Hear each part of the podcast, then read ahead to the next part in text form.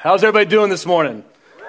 Come on, it's summertime. Y'all should be excited. Y'all don't, kids, come on. Y'all don't have school to go to tomorrow. Parents, you still got to go to work, so sorry, I don't have an out for you. But, man, I'm excited to be back here in San Marcos. As Tiff mentioned, Pastor Peter has been really one of my closest friends for probably the better part of the last decade. When he made the transition from being the campus guy here to being the lead pastor, I was with him along that ride, just kind of being someone that he could bounce some ideas off of. We certainly prayed a lot together, spent a lot of time praying with him and Elisa about wanting to have another baby. They had Hattie. By the way, my oldest daughter is Hattie with Hattie, and so he somewhat copied us.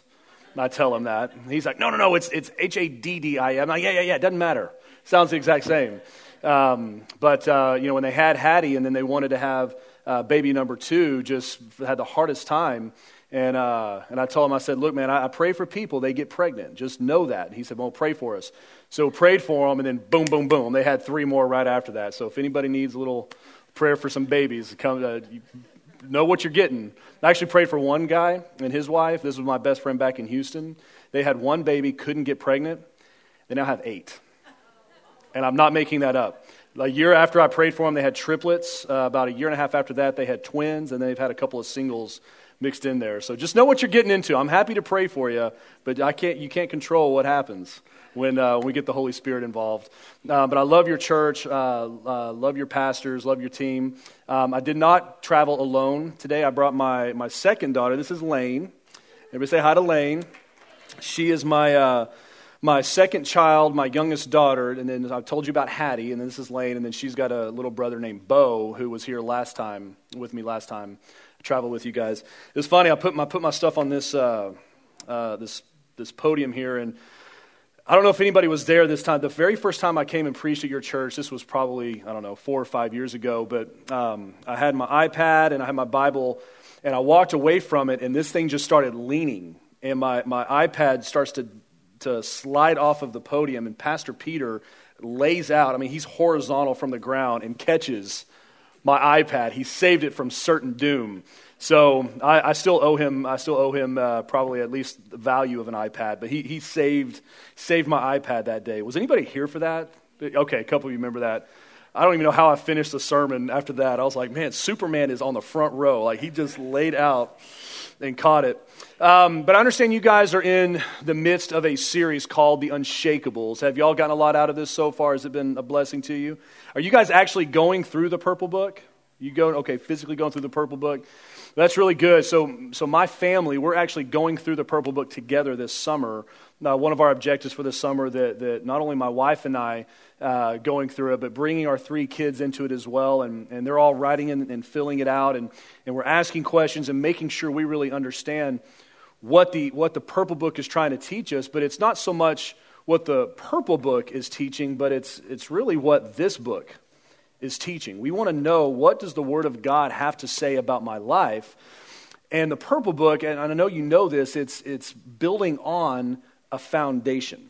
Now, the Bible itself tells us that no foundation can be laid other than the one that has already been laid, that is Jesus Christ. So we want to figure out, who is Jesus? What does he have to say about me? How has he instructed me to live my life? And when we can build our life on that type of foundation, we are unshakable. And it doesn't mean that storms aren't going to come. This isn't promising a storm-free life, but rather a storm-proof life. How many of you know there's a difference?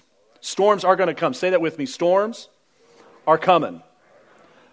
Storms are coming, but we don't have to be affected by it. I mean, I just this past week walked through a massive storm, and I'm still here. Still woke up this morning reading my Bible and praying, God, what do you want to say to me today? I can be shaken, I can be stirred, but it's not going to affect me. All right? When I think about foundations, I often think about 9/11. And I think about what the Twin Towers that stood on that day, how they took an impact from a jet that was flying several hundred miles per hour. Now, if that landed into this building or ran into your house, there would be zero sign of that house standing after that. But on the Twin Towers, when the planes hit those buildings, They stood for what, another 45 minutes or something like that without falling. Why is that? Because they had extremely deep foundations.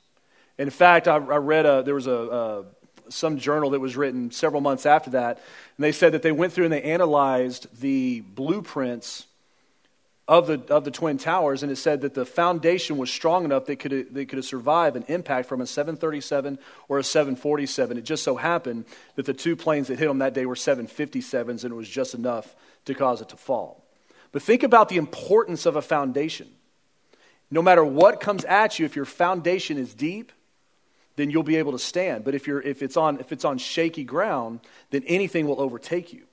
And so we're on part 5 of this series, and we're going to talk about, if you're taking notes, you can write down unshakable hunger. If you're not taking notes, you can still write down unshakable hunger. I think it'd be good to go ahead and take notes anyway. Every element of our foundation is important. I know so far you've probably talked about sin and salvation. You've talked about lordship and obedience. You talked about the power of the Holy Spirit. All these elements, don't get me wrong, are extremely important, but I would argue that the most important part of the foundation is having a dynamic and vibrant relationship with this book right here. Now, I told you this last time, I'm going to say it again. If I don't hear a couple of amens, I'm going to think I'm just missing. I go longer. Actually, I will preach for like 4 hours if I don't hear some amens. But if you amen me, I'll be like, okay, they're getting it. I can land the plane. So it's up to you. What time we get out here, it's all on you. So this word is important. Okay, good. Well, I was like, yeah, he needs to shut up. Let's amen this as quickly as possible. But you know, when we think about building our lives on this word, here's what I've seen. And I've been around the world. I've talked to a lot of people that claim to be Christians. They claim to be followers of Jesus, but they have zero relationship with this word. And here's what I've found, is they have kind of discovered their own version of faith. They've discovered their own version of what it means to follow Christ. So they've kind of had this self-discovered piety that they think, well, because I'm kind of living according to what I believe the Bible probably says, then I'm okay. And how many of you know that's a good way and a very easy way for us to get off track and somehow begin walking in a form or a version of what we consider godliness, chasing after what our tickling ears want to hear, but we have completely strayed from the truth. See, this word right here is what keeps us centered. This word right here is what keeps us anchored in knowing that we are walking in the truth. The Bible actually talks about, and this is going to be the core of our message today, that because it's called unshakable hunger, the Bible actually refers to itself as the bread of heaven. Do y'all remember the story when Moses, he needed to feed the Israelites, and he prayed, and all of a sudden bread began coming down from heaven called manna, and that's what they fed on. And I'm going to unpack this more as we go, but we understand that there's actually spiritual food available for us that God wants us to consume. Now, come on, now he's getting me to land the plane sooner. I like it. But if you think about it this way, how many of you, and I'm talking in the physical sense, have ever felt hunger before? Show of hands. Okay, it's about 100%. Those of you that didn't raise your hand, you just don't want to participate. Nothing I've asked is going to make you participate. But we have felt some level of physical hunger before. Now, typically, we want to go and we find the closest thing, the easiest thing to make. My wife was out of town, my wife and my kids. They left town last week, and I was home by myself for 3 days. I ate cereal, because I know how to make that. I won't burn that.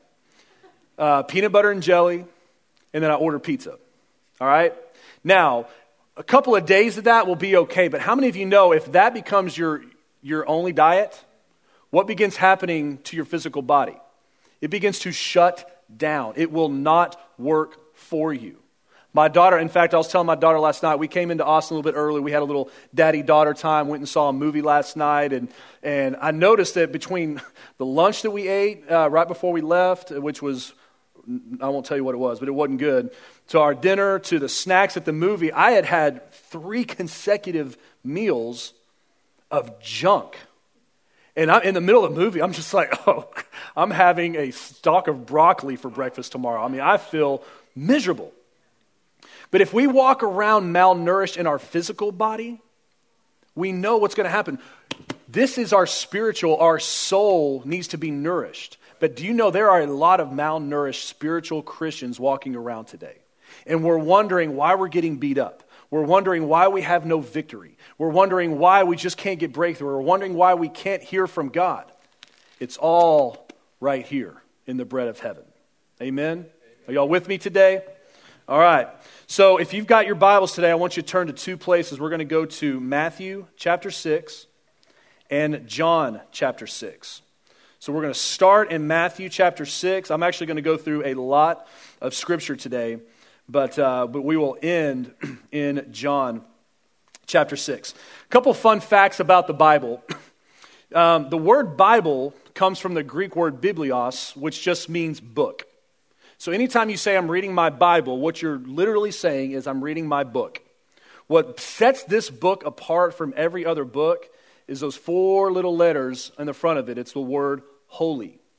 This is the holy book. We call it the Bible because it was actually, there was a city, this is in ancient Palestine, that was called Biblion. And it was a port city that ships would come into, and the number one thing that was imported into Biblion was another industry called papyrus, which is where we get what word? Paper. So paper was actually imported into Biblion, and that's where they transcribed and assembled most of the early biblios, Bibles. And because that was the number one book being written, they just called it the Bible. They called it Biblios. But when we put the word holy in front of it, that's what breathes life into it. I've got a whole library at my house full of Bibles, but I only have a handful of holy Bibles. This is the holy book. Now, it's got 66 books in it. There's 39 in the Old Testament, 27 in the New Testament. 66 books. All right, a couple of stats here that I'll read out to you. There are 1,189 chapters in the Bible. 1,189, that's 929 in the Old Testament, 260 in the New Testament. That's about 18 chapters per book. There are a total, and I stayed up last night counting these for you, 31,102 verses in the Bible. 31,102. That's 23,145 in the Old Testament, 7,957 verses in the New Testament, on average about 26 verses per chapter. Now, it's interesting, when you think about there's 1,189 chapters in the Bible, you round that up to an even 1,200, 365 days a year. What that means is you can read the Bible cover to cover in a year with 3 chapters a day. 3 chapters a day should take you about 15 minutes. If you're a slow reader like me, and I'm actually a fast reader, I'm a slow consumer. It takes me a while for me to remember what I read. Anybody else like that? You read something and be like, huh? You got to go and read it again. Might take 20, 25 minutes, but 3 chapters a day, you read your entire Bible in a year. Well, what if we decided, hey, I'm going to do an hour a day. I'm going to read 6 chapters a day. That means in 6 months, you've read your entire Bible. If you decided, hey, I want to read the entire Bible in 10 days, you could do that. Now, you're not going to get a whole lot else done. 12 days, you read 100 chapters a day. You either got to be on vacation or not have kids. But if you wanted to do that, that's what you could do. But start figuring out some different programs that is going to get you in this Bible. Now, I would encourage you, if you haven't done this already, go to your smartphone. Most of you will have a smartphone. And find the YouVersion Bible app, and they will have reading programs in there for you. That's what I follow every day. I do the one-year Bible. Read it this morning. I was in Job chapter, I think it was 25 and 26, and Acts chapter 11. And that was what I read this morning. And it's going to follow it along. But one thing I noticed is that today is actually day number 183 of the calendar year. Do you know what that means? How many days are in a year? 365. What's the halfway point? Is 182.5. Today is day 183. What that means is today is the first day of the second half of the year. Now, you remember January 1st, right? Because everybody in this room woke up with a case of the do-betters. Oh, yeah, it's my year.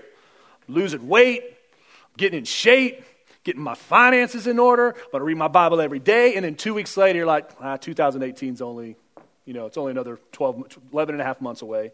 But today We can start over. We can make the back half, the second half of this year, better than the first. Somebody say amen. And I think it starts with a commitment to reading this word. Getting this word inside of us, living according to this word, will change the way you live. Now, if you don't have a Bible, go buy a Bible. Go buy a Bible. And after 30 days, if you will commit to reading your Bible for 30 days, if you are not completely satisfied, Pastor Peter will give you your money back. All right? Now, he doesn't know I just committed him to that, but I think he'd be glad to do it. But give yourself 30 days, go read your Bible, and you will start seeing a vibrant change in your life. Now, here's some interesting, one more thing, and then I'm going to get into my points. My intros are always longer than my sermons. But we talked about how many chapters and how many verses there are. The middle verses in the Bible, there's actually two, because there's an even number of verses in the entire Bible, so you can't have a middle verse. There's a middle two verses. It's Psalm 103, verses 1 and 2. There's 15,550 verses before Psalm 103:1 and 15,550 after Psalm 103, verse 2. But here's what Psalm 103, verse 1 and 2 say. You'll know this one. Bless the Lord, O my soul, and all that is within me, bless his holy name. Bless the Lord, O my soul, and forget not all his benefits. Isn't that cool that that's the centerpiece of the Bible? That is the midpoint of the Bible is, look, I know I talked about all my laws. I talked about all the history and all that stuff, but bless the Lord, O my soul. And by the way, forget not his benefits, because that's coming. That's the second half of the Bible. I'm going to talk about all the benefits, because that's when you hit Isaiah and Ezekiel and Jeremiah. And by the way, Matthew, Mark, Luke, and John, all the way through to Revelation, we hear about all the benefits of God's word. And so the middle two verses, Psalm 103, verse 1 and 2. If you want to know what the middle chapter is, in the Bible, does anybody know what the middle chapter is? Psalm 117, two verses in the whole chapter. So if you're saying, hey, I'm going to go memorize a chapter of the Bible today, start with Psalm chapter 117, it's two verses long. So if you're taking notes, let's start here. Number one, the daily bread. The daily bread. Exodus 16, verse 4 says this, Then the Lord said to Moses, Behold, I will rain bread from heaven for you, and the people shall go out and gather a certain quota every day, that I may test them whether they will walk in my law or not. Matthew 6, verse 11 says this, Give us this day, everybody say today, give us today our daily bread. Have you ever felt weak or tired in your spirit? Have you ever felt like every prayer you pray hits the ceiling and bounces back down? It doesn't get into God's throne. God isn't paying attention. Am I the only one that has ever felt that way? Have we ever been in a place where we feel weak spiritually? What Matthew 6 is telling us is the same thing that Exodus 16 is telling us, is that God has daily bread that he wants to give us. God has a daily dose that he wants to put inside of us every single day, so that we have the nutrients that we need, so that we have, thank you, my friend, that we have the nourishment that we need. Now, there's a lot of people that, and I know that Pastor Peter is a man who loves to fast, who loves to pray, but I think there's a lot of Christians that are on the wrong side of a spiritual fast. They are fasting their spirit because they're not getting their daily bread. What that literally means is that God has a daily word that he wants to give us. He has a daily direction that he wants to take us.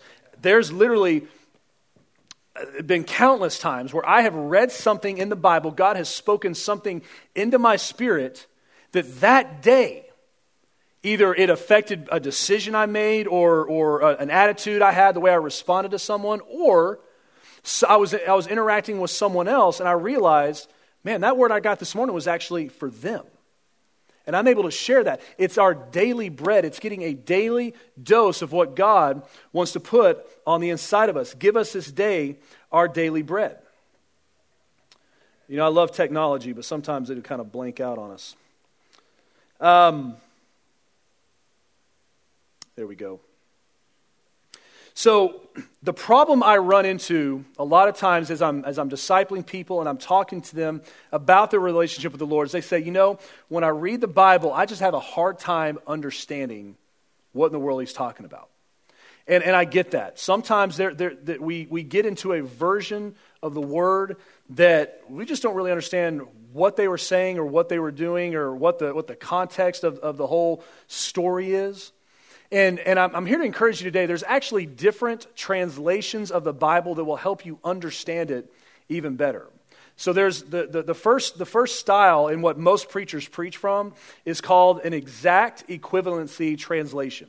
And that's going to be your King James Bibles, your New King James Bible, or your New American Standard Bible. The King James Version, for those of you that don't know, that's where we get the thou shalt not. And you read it in the old King's English, and I've got some old people that I've done a lot of life with that's all they read is the King James Version because they are convinced that's the version Jesus himself read. Some of you got that. And they're like, well, brother, if you want an exact, you know exactly what was being said, you can read the King James Version. I'm like, you know what? Maybe if I was alive in 1450, the King James Version might be relevant to me. So I like to read the New King James Version, but that's when I study. Now, all the scriptures that you're going to see up here today are going to be from the New King James Version. That's in another exact equivalency. It just modernizes the terminology a little bit. But then there's also, and so the exact equivalency is actually translated word for word from the original Greek and Hebrew languages. It's translated word for word. But then there's what's called a dynamic equivalency translation. And dynamic is actually translated thought for thought.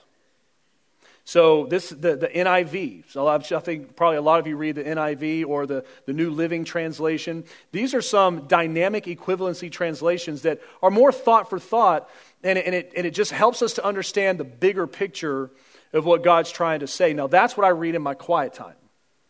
This is actually my NIV Bible, the one I brought with me. I like to read the NIV because when I'm in my quiet time and I just want to hear from God, I don't want to have to try to think about, well, what was he really trying to say here? All I want to know is, God, what are you saying to me right now? Okay? But then there is another paraphrasing of the Bible that I would imagine some of you really enjoy, and it is called... it's just called a paraphrase. Now, this is instead of going back to the original Greek or the original Hebrew, they go off the translations and then they paraphrase it in a way that we can understand. Now, there's one out there that I really, really like, and it's called the Message. Has anybody ever read the Message Bible? The Message Bible, and you'll notice it doesn't have verse 1, verse 2, verse 3. It'll say, you know, verse 1 through 5 kind of is, here's what he's trying to get across, and so it's a paraphrasing of it. Now, I'm not telling you to build your entire theology around this Message translation, but if you read something in the New King James or even in your NIV that you just don't quite understand, you can go over to the Message Bible, and they have it on that same app that I was telling you about, and you can get an understanding of it. To kind of give you an example, you know, in Psalms where it says, I was glad when they said to me, let us go to the house of the Lord. The way the Message would translate that would be something to the effect of, hey, dude, let's go to church, it'll be fun. Like that's kind of the way he'll paraphrase it, but it's a way that we can understand and better apply it to our lives. Psalm 68 verse 19 says this, Blessed be the Lord who daily loads us with benefits. What we have to understand is that there is a daily bread, a daily benefit that we have from the Word of God. And whatever translation you've got to get yourself in front of that you can understand it, you need to go after and get your daily dose from the Lord.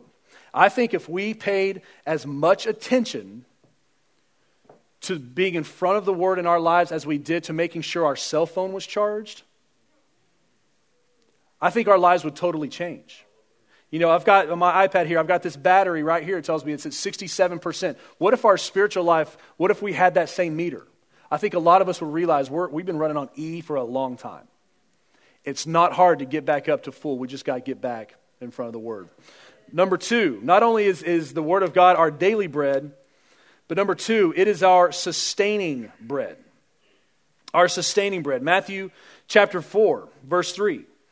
Now when the tempter came to him, he said, that's the devil, if you are the Son of God, command that these stones become bread. Now, a lot of you know this story. Jesus has just finished 40 days of fasting. He has not had anything to eat, anything to drink for 40 days, okay? If I go 40 minutes, I start getting cranky.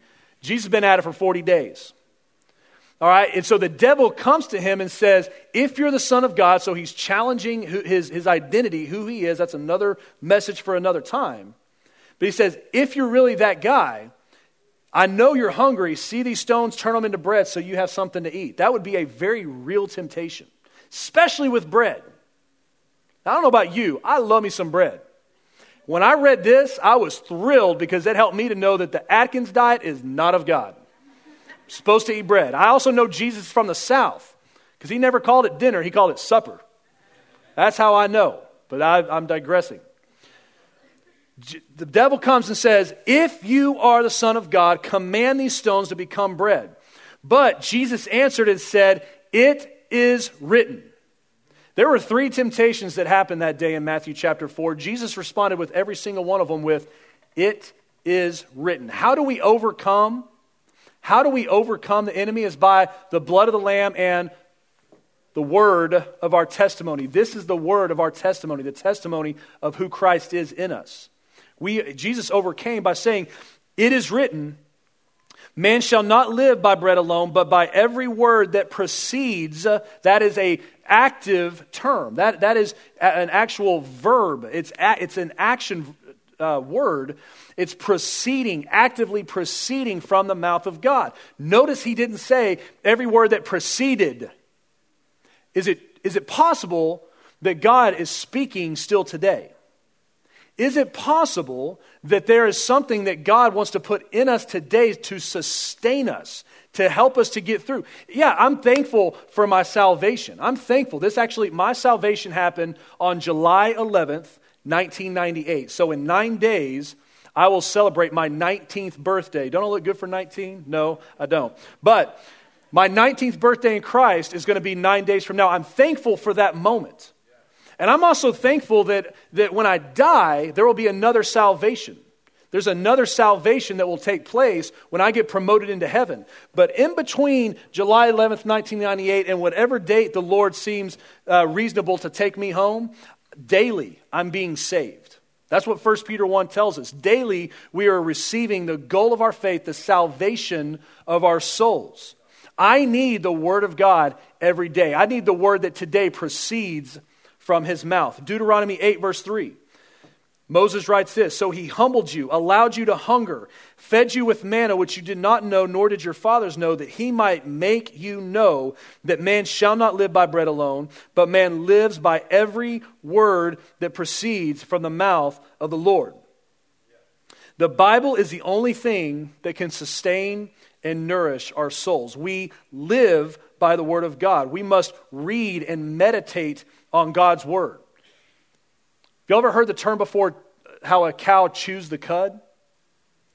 We actually get our word meditate from that exact same word of chew the cud. I don't know how they're connected, but when a cow chews the cud, he will literally take the hay or the straw, whatever it is that he's consuming, and he'll eat it. And it goes into one of his 37 stomachs. I'm not sure how many stomachs actually have, but I think it's 12 stomachs. And then he will actually, some of it will come back up and he will chew it again, get more nutrients out of it, and then he'll swallow it. And then some more will come back up and he'll chew it again, and he'll begin to swallow it until it's completely broken down, and then it can affect and impact his body. When we meditate on the word of God, it's like, I read that this morning, but later in the day I want it to come back up. So I want to say, God, that was really interesting what that little word that you spoke to me this morning. And then you go on about your day, and then later on it comes back up. It's meditating, and we're thinking about it, always having it in front of us. We need natural bread to sustain our natural bodies. We need the spiritual bread to sustain our spiritual bodies. Isaiah 55 verse 2. Why do you spend money for what is not bread, and your wages for what does not satisfy? Listen carefully to me and eat what is good, and let your soul delight itself in abundance. Now, I'm going to go on a little bit of a soapbox here, but I believe that there is a void that a lot of us have in our lives. And instead of going to the Word to fill that void, maybe that void is rejection. We're battling rejection, or maybe that void is pride. You know, we feel, or discouragement. There's something that's in us that we don't feel right about. We are going outside of the Word, and we're trying to find it out there somewhere. I believe one of the biggest voids that we see on a daily basis, especially with the younger generation, is the void of rejection. We so desperately want to be accepted that instead of going out and finding acceptance or going to get God's acceptance, we try to self-promote. I actually posted this on Facebook not long ago. It's they really should call them narcissistics. That just doesn't have the same ring as selfies. But I mean, I've got people. These are some members of the church, like people that I've done a lot of life with, that, honest to you, like 3 or 4 times a day, if not more than that, they're posting a selfie. I'm like, I don't care what your eyeliner looks like. I really don't. I don't care what the babies, like, I just don't really care. But what I've realized is that there is something inside us that's broken and that just wants somebody to say, hey, I like it. Hey, I heart it. Hey, ha ha. Like, we just want to know, is somebody out there that's going to accept me? And I think if we got in here every day and allowed God to minister to that part of us, we wouldn't feel that need to go out and get it from somewhere else. And I'm gonna talk to the women for just a minute here, especially you single women. If we don't learn how to do that now, we're going to go after the first guy that just pays us a little bit of attention, even though he is a complete deadbeat. And if we don't have a total conviction about who we are and the value that we are, then we're going to go get it from someone else that's ill-equipped to give it to us. If you take a half of a person and you connect them with another half of a person, 2 become 1, that half times a half becomes a fourth. You've got to have 2 whole people to come together to make one. And it starts with a commitment to the Word of God. That was not in my notes, but somebody needed to hear that. Hosea 56. My people are destroyed for lack of knowledge. Now think about that scripture. He said, my people, not the world, not sinners, not those who are on their way to hell. My people, the believers, are destroyed for what? Lack of knowledge. They don't know my word. Job 32, verse 12. Job says, I have treasured the words of his mouth more than my necessary food. What is he saying right here? I would rather not eat and read my Bible than not read my Bible and eat. I have treasured the word of God more than my necessary food. Joshua 1:8, this book of the law shall not depart from your mouth, but you shall meditate in it day and night, that you may observe to do according to all that is written in it. For then, now let me stop right there. What's he saying? Meditate on it. Do what it tells you to do. And then, so here's the condition. If you do that, then you will make your way prosperous, and then you will have good success. God, why am I not prospering? God, why am I not successful? Here's the formula. Get in the Word, meditate on it, and actually do what it says. Jesus himself said, why do you call me Lord, Lord, but you don't do what I'm telling you to do? And I think there's a lot of, there's not only malnourished Christians, but I think a lot of us err on the other side of it. Well, we're just fat. Oh, brother, I've been in the Word. Been in the Word all day, listening to sermons, and I go to church, and I'm at every Bible study. Okay, but when's the last time you actually did what the Bible told you to do? When's the last time you actually tithed? When's the last time you actually led somebody to the Lord? When's the last time you actually shared the gospel with somebody? When's the last time you actually went and served? When's the last time you actually loved your neighbor? Now, I'm stepping on some toes here, but if I told the team earlier when we were praying, I said, listen, my goal is that no one leaves here the same as when they came in. So sometimes we got to get rattled a little bit. And by the way, I've had to preach this message to myself. So this is not me being holier than thou, some self-righteous. I have to go out and do this too. But if we consume the Word but don't do it, we're just becoming these fat Christians that are suddenly becoming judgmental with a holier than thou attitude. And nobody wants that. It's take in and do. Take in and do. That's what Joshua 1:8 is telling us to do. And by the way, when we do that, prosperous and successful. So I'm going to ask a question and you're going to know the answer. But what is the most important thing that we can do every single day? Just read our Bible. But I feel far too many of us make this an afterthought. Oh, I didn't get to read my Bible today. So did you forget to eat? I bet you checked Facebook. I bet you checked your email. I bet you went to Instagram. I bet you looked at your bank account. I bet there were some things that you do without fail every single day. We've got to make this as much of a priority, actually more of a priority than any of those other activities. It's the bread that sustains us. Number 3, it's my last point. It's the bread of heaven. It's the bread that sustains us. But number 3, it is the true bread. John chapter 6, I had you there earlier. We're going to look at verse 31. The Pharisees are talking to Jesus and they said this, "Our fathers ate the manna in the desert. As it is written, he gave them bread from heaven to eat." Then Jesus said to them, "Most assuredly, I say to you, Moses did not give you the bread from heaven." Now notice they said, our fathers got bread from heaven. Jesus said, "But you did not get the bread from heaven. But my Father gives you the true bread from heaven." Verse 33, "For the bread of God is he who comes down from heaven and gives life to the world." Then they said to him, "Lord, give us this bread always." And Jesus said to them, "I am the bread of life. He who comes to me shall never hunger, and he who believes in me shall never thirst." Skip down to verse 48. Jesus again, "I am the bread of life. Your fathers ate the manna in the wilderness and are dead. This is the bread which comes down from heaven, that one may eat of it and not die. I am the living bread which came down from heaven. If anyone eats of this bread, he will live forever. And the bread that I shall give is my flesh, which I give for the life of the world."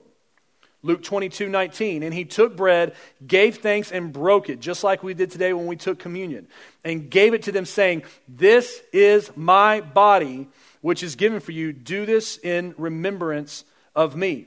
Why am I telling you this? When we read the Bible and we understand it is the true bread of heaven and who, not what, who the true bread of heaven actually is, we are consuming Jesus every single day. What does it say in John chapter 1? "In the beginning was the Word. The Word was with God, and the Word," what? "Was God."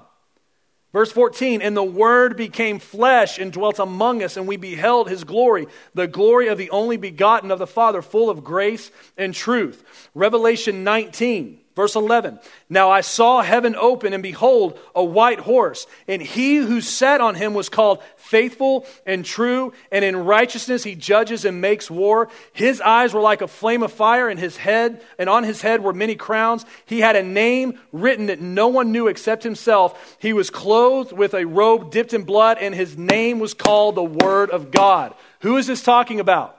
It's talking about Jesus. Jesus is the Word of God. When we read the Word of God, we are partaking of Christ's nature. How many times have we been in a situation in life where we responded in a way that we wish we hadn't? How many times do we find ourselves in a situation where things are not quite going the way we want them to go and we're not sure what to do? We're lost and we're scared and we're fearful. We just want our parents or somebody to come in and make the decision for us. But when we allow the Word of God to get in us, we get Jesus inside of us. Yes, the Holy Spirit, which y'all talked about last week, is an important part of that. But do you realize that the Holy Spirit and the Word of God will never disagree with each other?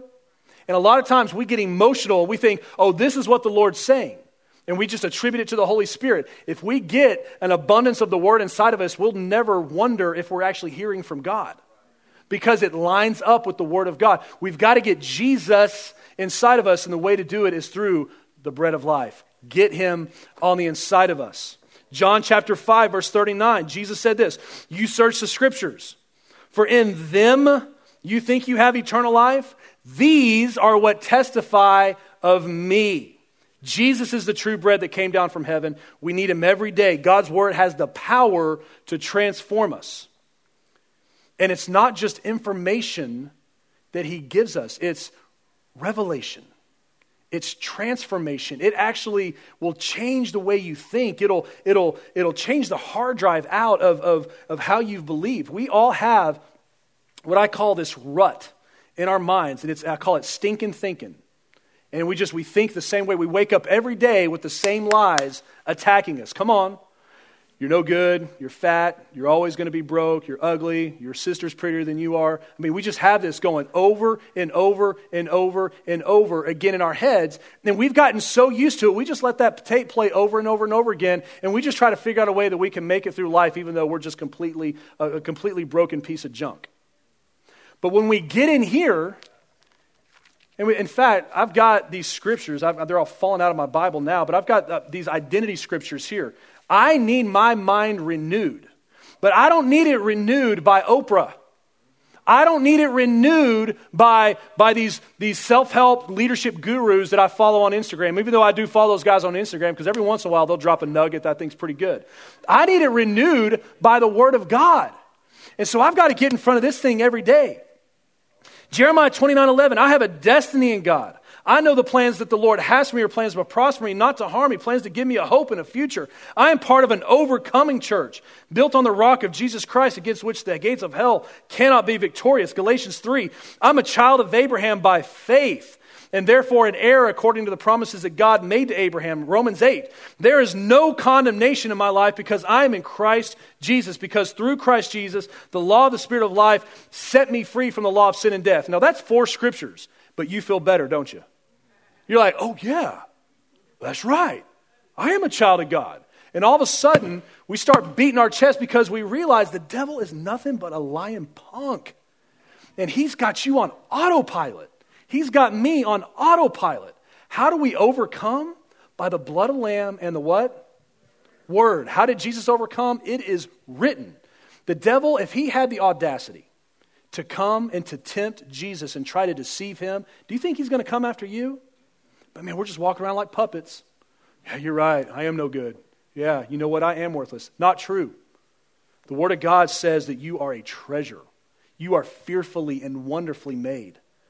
That you are the righteousness of God in Christ Jesus. You are more than a conqueror. There is no good thing that he's withholding from you because you walk uprightly. He's going to work all things together for the good because you love him and you're called according to this purpose. And that neither height nor depth, neither angels nor demons, the presence of the future, nor any power, nor anything else in all creation will be able to separate you from the love of God that is in Christ Jesus. That's the truth that Jesus, the true bread, wants to get inside of you, but we've got to be in front of it every day. Every day. I'm preaching better than y'all are responding.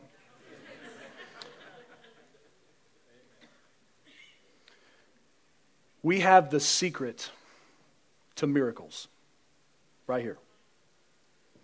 We have the secret to a life that others look at with envy.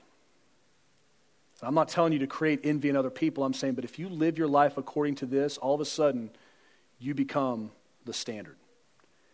But it's like Paul said, I'm not the standard. He said, but follow me as I follow Christ. But it starts with a rock-solid commitment to the Word of God. A steady diet in God's Word, I've got this up here for you, revives our soul. The law of the Lord is perfect, reviving the soul, rejoicing in the heart. Number 2, it directs our path. Your Word is a lamp to my feet and a light to my path. We need direction. We need to know which way God's taking us. The Word of God helps us there. The Word of God teaches, corrects, and trains us.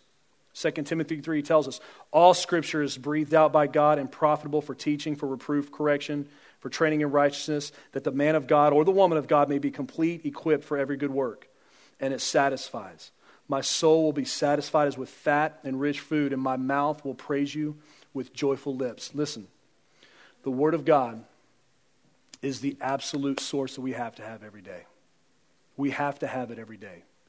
We are saved through the Word of God, not by corruptible seed, but by incorruptible seed. The Word of God is living and it's active. It's sharper than any two-edged sword. It is purer than gold. It is sweeter than honey. The Word of God is the lamp to our feet, the light to our path. It is everything that we need, and it all centers around the person of Jesus. Now, I'm going to transition here, and we're going to begin to close. But I believe that the reason many of us, Tiff, if you can go ahead and come on up. The reason many of us don't have a dynamic relationship with this word is because we've lost out on a dynamic relationship with the person of this word. We're checking the boxes. I'm not saying you're a bad person. I'm not saying you're evil or corrupt. But what I'm saying is that we've switched from this vibrant relationship with Jesus to a sterile, dutiful, acting out in serving in church or going to Bible study and checking all the boxes and hoping that somehow God will qualify us because we've checked all the boxes. And what I'm here to tell you today is that if you read this word and it's just mechanical, it's like, well, I did my three. He said to read 3 chapters a day, so I did my 3 chapters. God, can you bless me? Then you've missed it. Completely missed it. We get in here and we read it because we want to understand what God is saying to us through this. And in so doing that, our relationship with Him goes to the next level. Now, I believe the reason Pastor Peter asked me to come here and preach this word to you is because I think God is not only trying to get you into His word, but trying to get you into His presence on a daily basis. It would be great if we could all gather here every single day and our worship team could come up and do everything they can to try to get us engaged in the presence of God. But at some point, you and I have to decide, this is my relationship with the Lord. I have the relationship with the Lord right now that I want. I have the relationship with the Lord right now that I've sacrificed for. Now, for some of you, that may be a fantastic, vibrant, God speaking to you every day. You're daily, you're repenting, but He's also filling you with courage and hope and love. But there's others that when I say that, you think, this is the relationship I've sacrificed for, but it's not the one that I want. That can change today. July 2nd, 2017 is the first day of the back half of this year. And my prayer for every one of us is that we leave this place different than when we came in. So I want you to do me a favor. I want you to bow your head and I want you to close your eyes. And I want you to close yourself off from everybody around you. I don't want you to think about the person to your right or to your left, in front of you, behind you. Right now, it's you alone with Jesus. And I want you to ask yourself this question. Do I have the relationship with Him today that I want?